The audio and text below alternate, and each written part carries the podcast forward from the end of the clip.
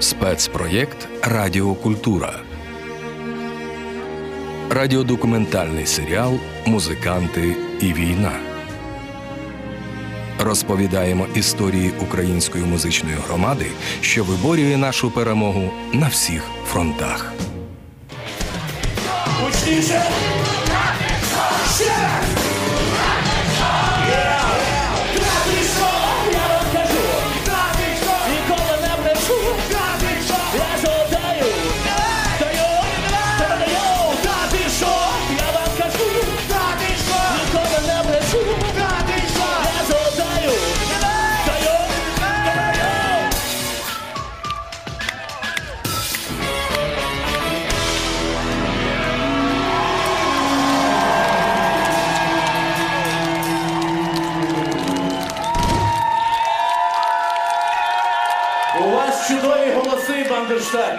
Не!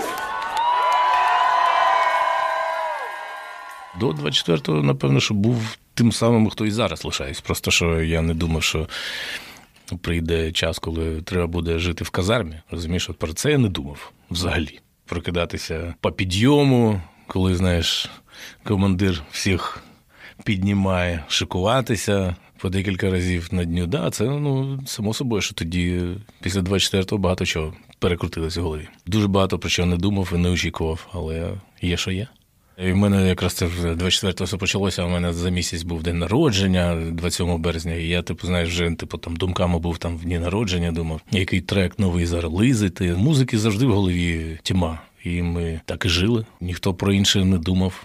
В мене навіть ствола не було на той час. Ну, багато друзів, хто там цим цікавилися. І, в принципі, знаєш, я там любив їздити там на полігони, тренуватися з друзями. Ну, це так, просто знаєш, в когось брали або там прокатні. А так, щоб своя зброя, мене своєї зброї навіть і не було. Я, ну, я люблю зброю, але так, щоб до неї самої дійти і собі придбати, щоб воно було в домі в хазяйстві. Чомусь здавалося, що людство вже настільки розвинуте і настільки потужне, настільки глибоко філософське, мені здавалося. Тепер ж знаєш, розумію, наскільки це було знаєш, помилкове якесь судження, але може мені не те, що здавалося, хотілося в це вірити, що вже зовсім інший рівень розвитку людства, що таке неможливо взагалі. Це ж апріорі, помилковий шлях, програшний шлях, мені так здавалося. І що розумні більш-менш люди, котрі аналізують, навіть не те, що розумні, а просто люди, котрі аналізують інформацію, котра є, вони не можуть. Я помилявся, але напевно, що в якомусь моменті, я коли аналізую ситуацію, думаю, що і багато хто так помилявся, і може воно і добре, що наш ворог не настільки розумний. Тому що якщо б наш ворог був трошки розумніший, нам було б набагато важче. А зараз те, що відбувається, це жесть, це ад, звісно, але ми бачимо, що зі всіх тих моментів, котрі могли б надати перевагу нашому ворогу, вони обрали самий тупіший, самий примітивніший, самий жорстокіший, самий нелюдський, скажімо так, і щоб добитися своїх якихось тупих цілей. Це напевно, що янголи все ж таки працюють. Янголи на нашому боці, на боці України. Звісно, вони на нашому боці, бо ми на своїй землі і захищатимемо її стільки, скільки потрібно. Ви слухаєте Радіокультура. Мене звати Олег Скрипка, і в цьому спецпроєкті ви почуєте голоси українських музикантів, чиї життя, як і долі усіх українців, докорінно змінилися. Коли почалась повномасштабна війна, безліч митців стали волонтерами, парамедиками, військослужбовцями і навіть селебритіс Андрій Хливнюк з гурту Бумбокс, Тарас Тополя з антитіл чи Євген Рогачевський, наш гітарист з воплі Бідоплясова, а також Олег Михайлюта, фагот з гурту ТНМК. Зараз він у підрозділі Добробати Реванш, що працював у Києві та навколишніх селах, як от Мощун, де точилися запеклі бої на самому початку російського вторгнення. До речі, отак Олег Михайлюта, фагот із гурту танок на Майдані Конго, пригадує свої емоції у перші дні. Перший день я пам'ятаю, що коли якраз 24-го, поки всіх розіслав в різні безпечні місця, 25-го намагався отримати зброю, а були такі черги по всіх точках ТРО, де видавали зброю. З одного боку, я розумів, що ну таке відчуття було, що вони зараз будуть з'являтися за кожного кутка, і само собою, щоб бігти ніхто не збирався. Я хотів їх дочекатися, щоб відпрацювати. Але коли ти бачиш ці черги нереальні по 200-300 чоловік просто перед військоматами, перед точками, де ті калаші роздавали, то з одного боку ти починаєш нервуватися, а як же ж я? А з іншого боку, ти розумієш, що ну, гордість така виникає, що знаєш, я не міг очікувати, що українці настільки потужні. Знаєш, ми вірили, що ми круті, але що настільки ми круті, я реально не міг очікувати. І коли такі натовпи стоять в очікуванні зброї, це реально така гордість за українську націю. Прям фух, вона розквітала ще більше. Пам'ятаєте той момент, коли Андрій Хливнюк заспівав Ой у лузі червона? Да, яскраво було. Ну це ж були перші дні, і я на Андрюху підписаний, і в мережі побачив, як він стоїть на фоні красивий такий з, з, з АКСУ, наскільки я пам'ятаю, чи що це АКМ був в нього. Не? В мене тоді ще не було, а в нього вже був я такий, знаєш, хоба, і так красиво співає, і такий красивий фон, Софія, історія, всі діла, і пісня. Я потім прочитав, знаєш, я, до речі, пісня для мене була в Нав'йо. Мені потім розказували, що це ну, доволі популярна пісня, але як, як то знаєш, повз мене вона проходила. І я її не чув. І от бачиш, Андрюха і для мене теж відкрив яскравий хороший трек, дуже доречний, скажімо так, трек. І Андрюха так дуже яскраво від душі його заспівав.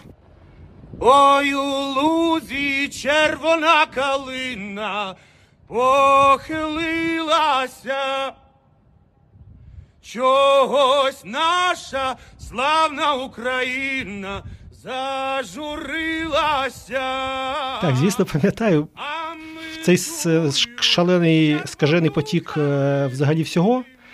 І серед нього оця пісня, вона абсолютно звучала природно, бо хтось, ну. Навколо таке відбувалося. Хтось уже в ЗСУ, хтось пішов в, тероборону, хтось тягне кудись якусь гуманітарку. Всі співають, всі е, щось викладають, всі ем, е, допомагають одне одному. Е, і ну, в цьому плані ця пісня прозвучала абсолютно природно, її одразу підхопили всі. Я пам'ятаю, як буквально там на другий, на третій день з'явилися якісь там техно-денс ремікси, е, воно все звучало в Тіктоці. Це от буквально відбувалося там ну, протягом там, тижня-двох після того, як вона з'явилася от у виконанні Андрія. Ну, вона вибух, вибухово якось е, пішла в народ. От, і, ну, я думаю, що тут багато чого, ну, тому що воно відчувалося в цьому там і козаччина, і е, стрільці, оце вся, вся ця історія, що вона дуже народна, і в той же час її співає сучасний хлопець, який є там, типа, поп-зіркою з автоматом, чим, чим він там. Ну, коротше, прямо, прямо воює. Е, от, е, то да, в неї не було абсолютно жодних шансів е, не стати хітом. Я, до, речі, пам'ятаю, як фольклористи почали е, сваритися. Тобто там пішли якісь ну, навколо цієї пісні, е, вибачте за слово, срачі, що він не так виконав, що там було щось, щось він не, не там гей-гей заспівав. Те. І, і воно вже пішло в народ оцим ось неправильним гей-гей. Е, Це дуже дуже прикольно. Е, ну, вона просто стала такою самою актуальною, як вона була 100 років тому, там чи скільки це більше 100 років тому. Я, я власне сказав, ну в чому феномен? В тому, що її співає на, на, на центральній площі в Києва, який е, ну, знаходиться під обстрілами, на, як, на якій суне Орда, в її співає поп-зірка, ну, одна з найбільших українських, так? Е, в, е, в- стоячи там з автоматом. Що може бути більш, скажімо, ну, більш потужно, більш правдиво, більш, ем, ну, як сказати, більш в тему і в, і в час. Ну, тобто тому, тому так, так сталося, звісно. Златочка, ну що ти знаєш розказати тьоті? Поспівай. Ану, поспівай червону калину.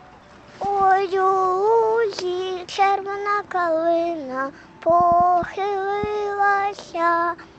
чогось наша рідна Україна зажурилася, а ми тую червону калину підіймемо, а ми нашу рідну Україну гей, гей, розвеселимо. Музикант і журналіст Альберт Цукренко влучно підмітив: ця пісня в тему і в час. Вона стільки всього пережила. У Першій світовій війні підіймало бойовий дух січових стрільців. Під час Другої світової боролась разом з воїнами УПА. І сьогодні, під час цієї великої війни, що розпочала Росія проти України, червона калина не припиняє звучати. Чому? Тому що весь цей час боротьба триває і зазвичай супроводжується піснями. Ця історична пісня Рімейк від Андрія Хливнюка згуртувала нас у дуже важку хвилину на початку війни. Її знають від старого до малого. Під неї виступають спортсмени на міжнародних чемпіонатах. Діти під час повітряних тривог співають її в укриттях. А поранені солдати, щоб не відключитися, Її виконують на площах у звільнених українських містах і селах, на мітингах і благодійних акціях у світі. І навіть британські рок-ветерани Pink Floyd з'єдналися, аби заспівати свій варіант тієї самої червоної калини. Та повернімося до наших зірок, адже в українській поп-сцені відбуваються ледь не тектонічні процеси. Це помітив і музичний критик Альберт Цукренко. Коли почалася е, перша фаза війни в 2014 році, було багато нарікань е, з ну. В культурної спільноти і одне до одного, і до, самих себе, що е, дуже мало було рефлексії, мало потужних пісень, мало всього цього. І, і скажімо, ну так правдиво, що тоді б війною перейнялася дуже вузька, досить вузька ем, частина української сцени.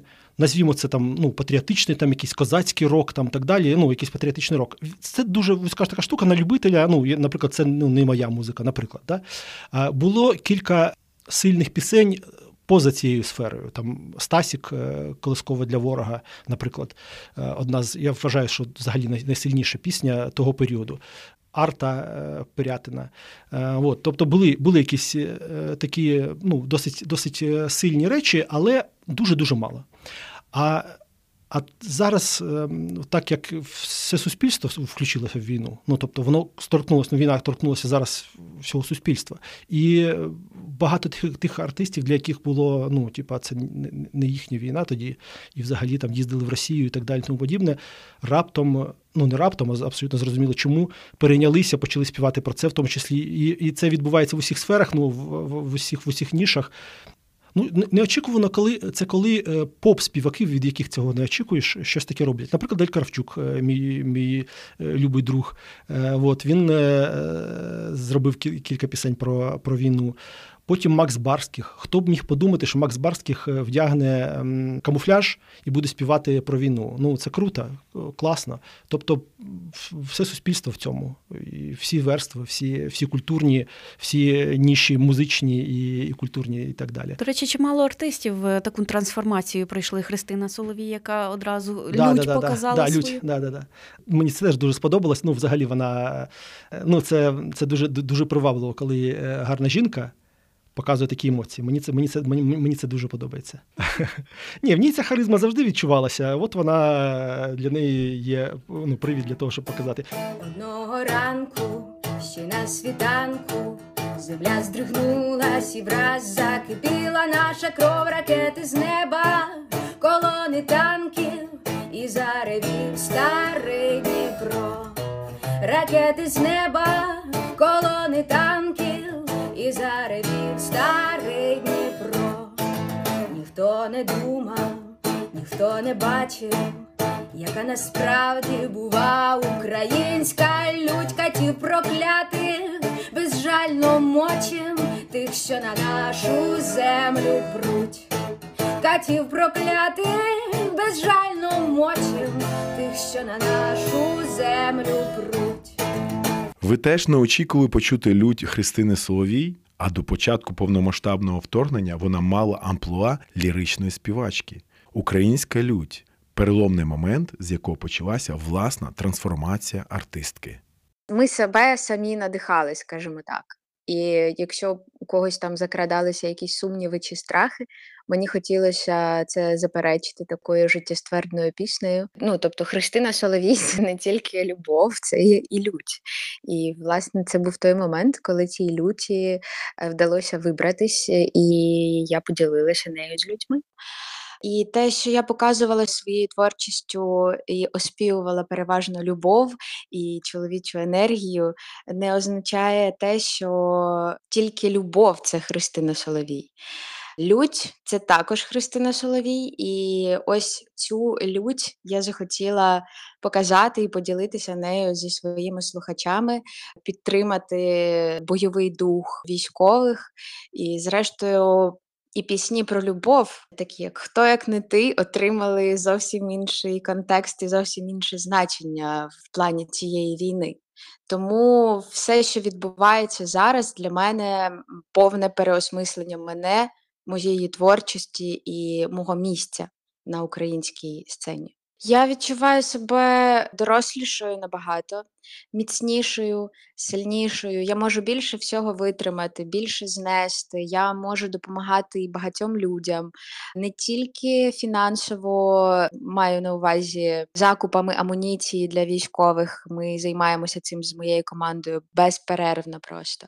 А маю на увазі, що я відчуваю себе потрібною в сенсі, моя творчість потрібна, моя думка важлива, і багато людей до неї дослухаються. Це безцінно, це можна сказати, такий е, мій соціальний капітал. Тому е, це от е, змінилося в мені, тому що якщо я не розуміла, чи варто мені продовжувати цю справу, чи можливо я все сказала і можна закінчувати цю кар'єру і зайнятися чимось іншим, то зараз моя думка абсолютно ствердно йде в, бік того, що мені потрібно продовжувати, і я отримую від цього, окрім маси задоволення як артистка, і ще й е, багато дивідендів у вигляді того, як це впливає на інших людей. Тому мені здається, що зараз е, я абсолютно щаслива людина, навіть в такий складний і важкий час. Я на своєму місці, на своїй землі, і жодного разу не подумала про те, щоб шукати якоїсь кращої долі де-небудь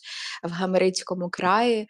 Навпаки, я зараз дуже явно відчуваю, що моє місце тут. Люті вистачить рівно до перемоги, не менше і не більше, а далі побачимо. Мені самі цікаво, що буде далі. А наші люди, а українці проти русні об'єднали вже цілий світ, і скоро зовсім русні не буде, і буде мир на всій землі,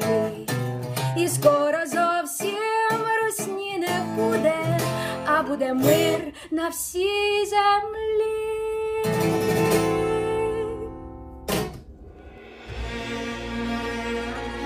Спецпроєкт Радіокультура. Радіодокументальний серіал Музиканти і війна. Розповідаємо історії української музичної громади, що виборює нашу перемогу на всіх фронтах. Українське радіо сьогодні у жовтих водах Дніпропетровської області. Ми приїхали сюди, щоб поспілкуватися з музикантами та волонтерами. Це Аміль і Раміль Насірове з гурту Курган і Агрегат. Вони збирають величезні суми на автівки, дрони, взуття, старлінки, тобто допомагають нашим військовим на передовій. Чуємо, зараз працює генератор у жовтих водах. Зараз немає світла, але це не заважає волонтерам робити свою добру справу. Ось ми вже бачимо хлопців, вони нас зустрічають.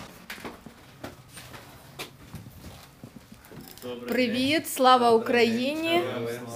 Аміль, Раміль, вітаємо. Як, як справи у вас? Все хорошо. Що нормально працюємо. Як сьогодні день минув? Ще, ще не минув, ще в процесі все. Ось отак от минає з блекаутом. Нема світла. Тут, в принципі, світла не треба. Ми сюди зазвичай приходимо, приносимо посилки, які в нас там прийшли з почти, збираємо тут їх. Ну, спілкуємось паралельно з військовими, питаємо, куди що відправляти, і все. Зібрали, в коробку напакували скотчем і відправили. Скажіть, будь ласка, що робили у перші дні повномасштабного вторгнення? Як запам'ятали той час? Ну, на, я, ми були в Харкові, по-перше, коли почалось повномасштабне. Потім перші два дні я лежав в підвалі в Харкові і дивився в- стелю просто. Я дивився і думав, що ж, що воно, скільки воно, що робить, який план дій взагалі, що далі. Ну, і, ну, в принципі, як і всі. Не було такого, все, пішов волонтерить. Ні, як і всі. Спочатку паніка, потім тиждень минув, вже прийшло прийняття. Так, потрібно починати потихеньку адаптуватись до цього. Типа, все, скоріш за все, наша минула діяльність, концерти, пісні, кліпи, це все залишилося на, на паузі тепер. Потрібно щось нове. І от потім приблизно перший, другий тиждень повномасштабного вторгнення ми вже почали потихеньку якісь збори запускати, щось працювати. Ну, а я прокинувся не від телефонних дзвінків, прокинувся не від новин, а прокинувся під звуки вибухів, тому що я е, живу ближче до, до окружної, виходить, де е, До з якої сторони під'їжджали орки. Салтов. І оці вибухи я всі чув. Е, прокинувся від вибухів, думав, що фейерверки. Потім взяв телефон, подивився новини, не фейерверки, а типа, новини були написані так, що у нас на телеграм-каналі Харківському було написано «Лоб почав повномасштабну війну з Україною. Вітаю слухачів та слухачок Радіо Культура. Мене звати Олег Скрипка. А хлопці, яких ви щойно чули, довгий час асоціювалися лише з треш-контентом, бо оспівували сільські тусовки, бійки, і все це на суржику зі слобожанським діалектом. Выдай код на бессмертие, выдай код на бессмертие, дебильна музыка, моя энергия.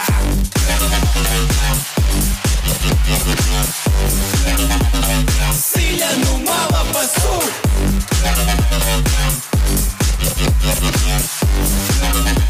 В мені живе клубний дух. Я буду те чухать,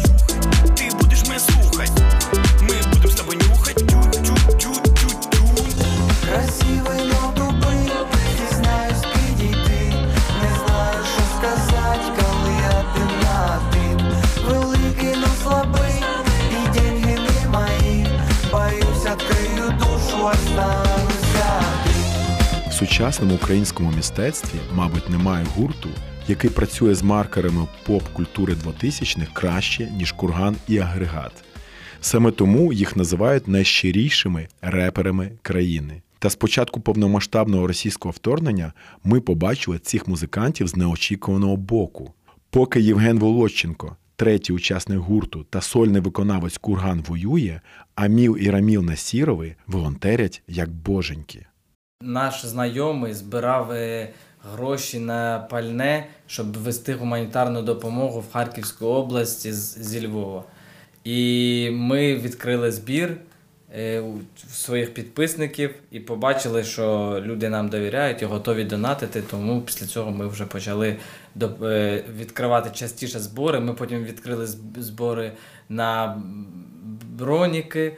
Потім ми відкривали на тепловізори, Шоломи. на шоломи, на термобілизну, е, на рації, здається. Ну там слабенькі рації були ті, що ми перші купували, але все одно відкривали збір. А це було в Харківській області, коли ми поїхали до батьків додому. Е, Потім ми там були місяць. Через місяць ми приїхали в жовті води, і в жовтих водах вже нам тут е, знайомі наші друзі дали штаб, офіс. І тут ми вже почали все купувати. Все, і форми, взуття, е, термобілизну, фліски. Що тут? Вон берці є, дощовики, газові балони, рації, дрони, автівки. Горілки для рук. Перше, що ми ж до цього 6 років їздили, гастролювали по всій Україні. В нас купа знайомих. Всі знайомі, в принципі, адекватні люди, які почалась повномасштабна війна, вони почали працювати, щось робити. Кожен той машини ганяє, той розбирається в тепловізорах, той в раціях. І так ми всі зібрали оцих всіх своїх знайомих. Через того ми замовляємо рації, через того ми замовляємо машини. І так, в принципі, а люди ж бачать, от показуєш перше щось купив велике. Люди бачать всі звіти, що вони побачили, що ми купили. Потім через декілька днів вони побачили історію в інстаграмі, що це вже машина у військових. І люди довіряють, типу, ми ж е, не для себе це робимо, і вони бачать, що їхні гроші йдуть е, туди, куди потрібно. Плюс багато чого нам дають наші друзі безкоштовно, тому що вони знають, куди це піде. І от, от наприклад, термобілизна це наш друг з Харкова, е, шиє, у нього швейка шиє і відправляє безкоштовно для військових. Зараз залишилось, напевно, та штук 100 там є, тут і ще в тій кімнаті. Ну, штук 100, думаю, є. Буває таке, що ми запускаємо збір на 600 тисяч гривень і його там за добу закривають. Було один раз, ми на 20 рацій Моторола запустили збір, його за 5 годин На закрили. 600 тисяч гривень, так, за 5, за 5 годин. Його закрили, да, Так, і ми там... А потім ми ще місяць чекали, поки вони прийдуть в Україну. Е, Збір відкритий постійно, тому люди знають, що ми кожного дня щось купуємо, і вони постійно донатять. От у них є. У нас вже там, як раніше, були в- основному там приколи в інстаграмі, а зараз це більше просто звіти, звіти про покупки е, для військових. От, е, і підписники наші це все бачать. Буває е, там просто хтось в інстаграмі, чийсь там син, от у мене батько служить, а йому потрібна там термобілизна, бачу, що ви допомагаєте. І ти, ми навіть відправляємо по одній, по дві штуки. Так, у нас Е, особливо- Нема такого, що от прийшло 100 штук, і ми всі 100 штук кудись в одне місце відправили. Е, Дрібні запити це, напевно, одне з найголовніших, тому що точечно допомагати важче. Військовий дає підтвердження, вкидає фотографію там, військового квитка і все. В принципі, ми довіряємо, відправляємо куди. Ну, плюс, коли військові називають відділення нової пошти, куди відправляти, ми, в принципі, знаємо всі відділення. Ну, де прифронтові міста, селища, і ми плюс-мінус вже орієнтуємось, що це піде на передову там. Зараз дивлюсь, я забув е, разом з бушлатами відправити оці маленькі, ось бачите, пакетики. Це такі штуки. Якась хімічна штука, там порошок, типу, от береш цей пакетик в руку, так от жмакаєш, жмакаєш, і він починає нагріватися. І що чи І все тепло в руках. Три-чотири Тобто кидаєш в години. кишеню, він 5 годин або 6 працює. Отак от пожмакав, він, ви навіть можете ось так, от дивіться. От зараз можете потрогати, і воно вже нагрі тепле стає. Так. І в принципі, от такі штуки, от вони якби кидають військові його в кишеню, отак от жмакають, і воно нагрівається. Разом зі своєю аудиторією в інстаграм хлопці з Курган і Агрегат збирають мільйони. Е, Без людей, які донатять, не було б ніякої навіть волонтерської діяльності. Не знаю чим займались би. Так, тобто тільки завдяки людям, які нам донатять, ми от себе знайшли, знайшли свою роль в цій війні. Тому що, ну, я думаю, кукуха поїхала б точно, якщо нічого не робити.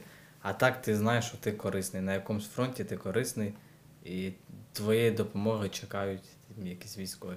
Мені здається, це більше як е, той мінімум, який ми повинні робити зараз. Так, де, дивіться, є у нас аудиторія, е, яка готова підтримувати, то, як сказати, г- гріх не пользуватися цим. Коли в тебе є аудиторія, ти сидиш і зложив руки і чекаєш, поки війна сама закінчиться. Ну і плюс е, е, ми ж багато спілкуємося з військовими, і ми розуміємо, яка ситуація, що потрібно, і ми найбільше, що ми розуміємо, наскільки їм потрібна наша допомога.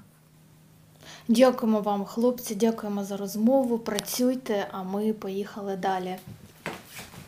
До побачення. Дякую, що приїхали. Слава Україні! Героям слава! Так, ми сьогодні нагадаю, Українське радіо приїхало до жовтих вод Дніпропетровської області. Ми спілкувалися з музикантами та волонтерами. Це Аміль і Раміль Насірови із гурту Курган і Агрегат. Вони нам розповіли про речі, які нині збирають е, для військових збройних сил України на передову. Також у хлопців ще є третій учасник гурту Женя.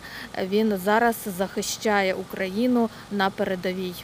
Психіатр і психоаналітик Зигмунд Фройд говорив: усе, що сприяє культурному розвитку, працює проти війни. Саме тому було так важливо підтримувати українську культуру під час воєнного стану. Навесні наші театри і філармонії, різні культурні майданчики відновили діяльність, хоч і в екстремальних умовах та після довгої перерви. Цей шлях пройшов і симфонічний оркестр українського радіо на чолі з головним диригентом Володимиром Шейком.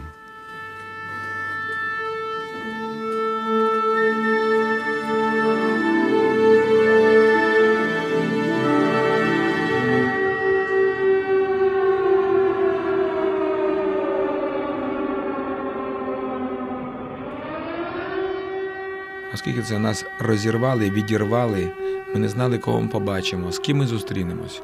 Це було боляче всім, всій країні. Це було ну, страшна, страшна рана у кожного на душі. А музиканти ж, оркестранти, вони мають грати разом. Це ще більше розриває так стосунки. Це колективне, колективна творчість, хористи. Всі ансамблісти це колективна творчість, і вони пов'язані підсвідомо. Вони не думають про це, коли в нормальному мирному е, житті, в ста- стабільній ситуації, вони про це не думають. Вони, може, обридають один одному, таке теж може бути. Ну, люди емоційні, творчі. Але тут всі хотіли вийти на роботу. Ніхто не думав ні про гроші, ні тому, що там зарплатня, чи прості, чи що як. Хотіли грати разом. І ми були щасливі, коли ми побачились. Я тепер розумію. Частину людей ми ну, не дочекались, вони лишились за кордоном, там частина людей евакуювалась. Невеличка дуже. І я вам скажу: ну, коли оркестр довго не грає, то це складно. Ми не грали з лютого по травень, ну, не по червень. Ми почали репетиції 20 червня. Це дуже довго для колектива, який не грає разом. І така була якість несподівано. Був концерт. Ми концерт перший оркестром зробили деякі записи для розгону, так би мовити. А 11 липня ми зіграли концерт, відкривши наш проєкт Меседж з України. І ми зробили відразу в липні три концерти кожного, ну, по, по одному концерту на кожний наш е, масштабний колектив українського радіо і два камерних концерти з залученими музикантами, виконавцями. На такому високому рівні, що це такі проекти, так можна гарно розігравшись у сезоні, може таке от е, витворяти, виробляти, грати.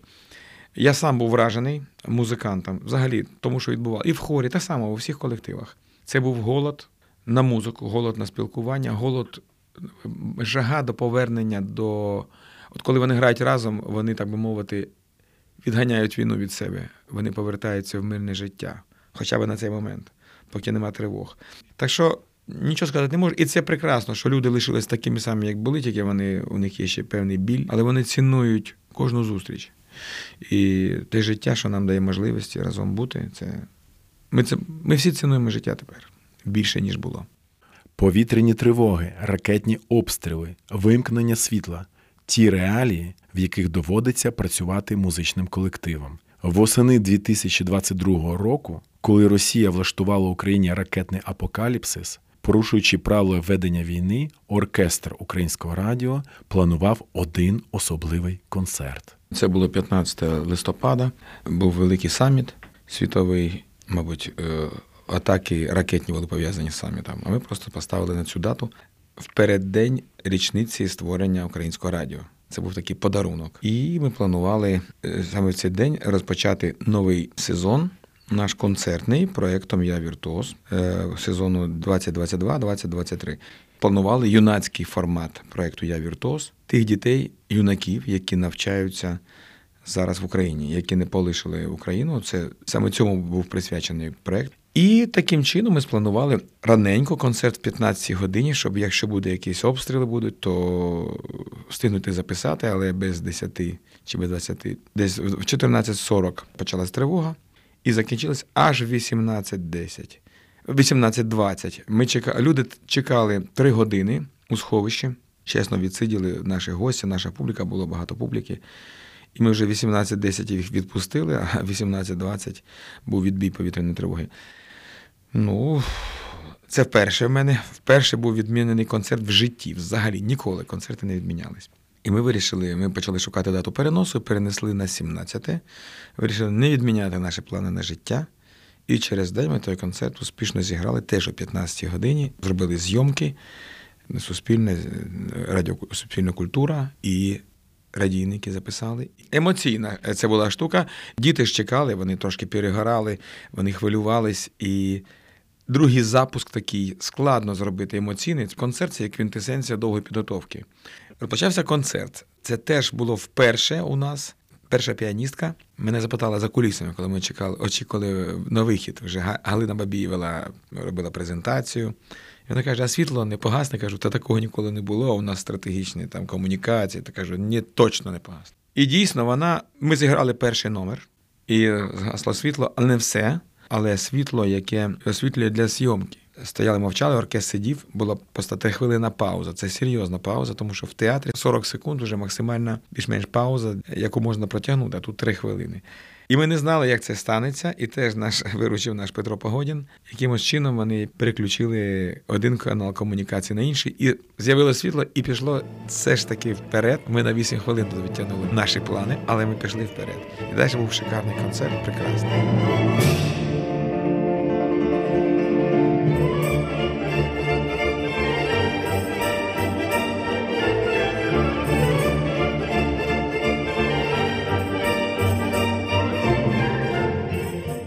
Приклад оркестру українського радіо один з багатьох, що демонструє, як ми вміємо активізуватись, єднатись і тримати культурний фронт. На цьому я, Олег Скрипка, прощаюся з вами. Ви слухаєте Радіо Культура.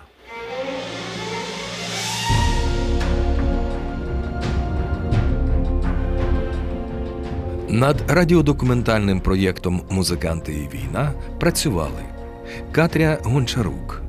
Ольга Крижановська, Світлана Угнівенко, Ірина Данильчук, Вікторія Марченко, Тетяна Кривоніс, Ірина Жданова, Наталя Коломієць та Дмитро Афанасьєв.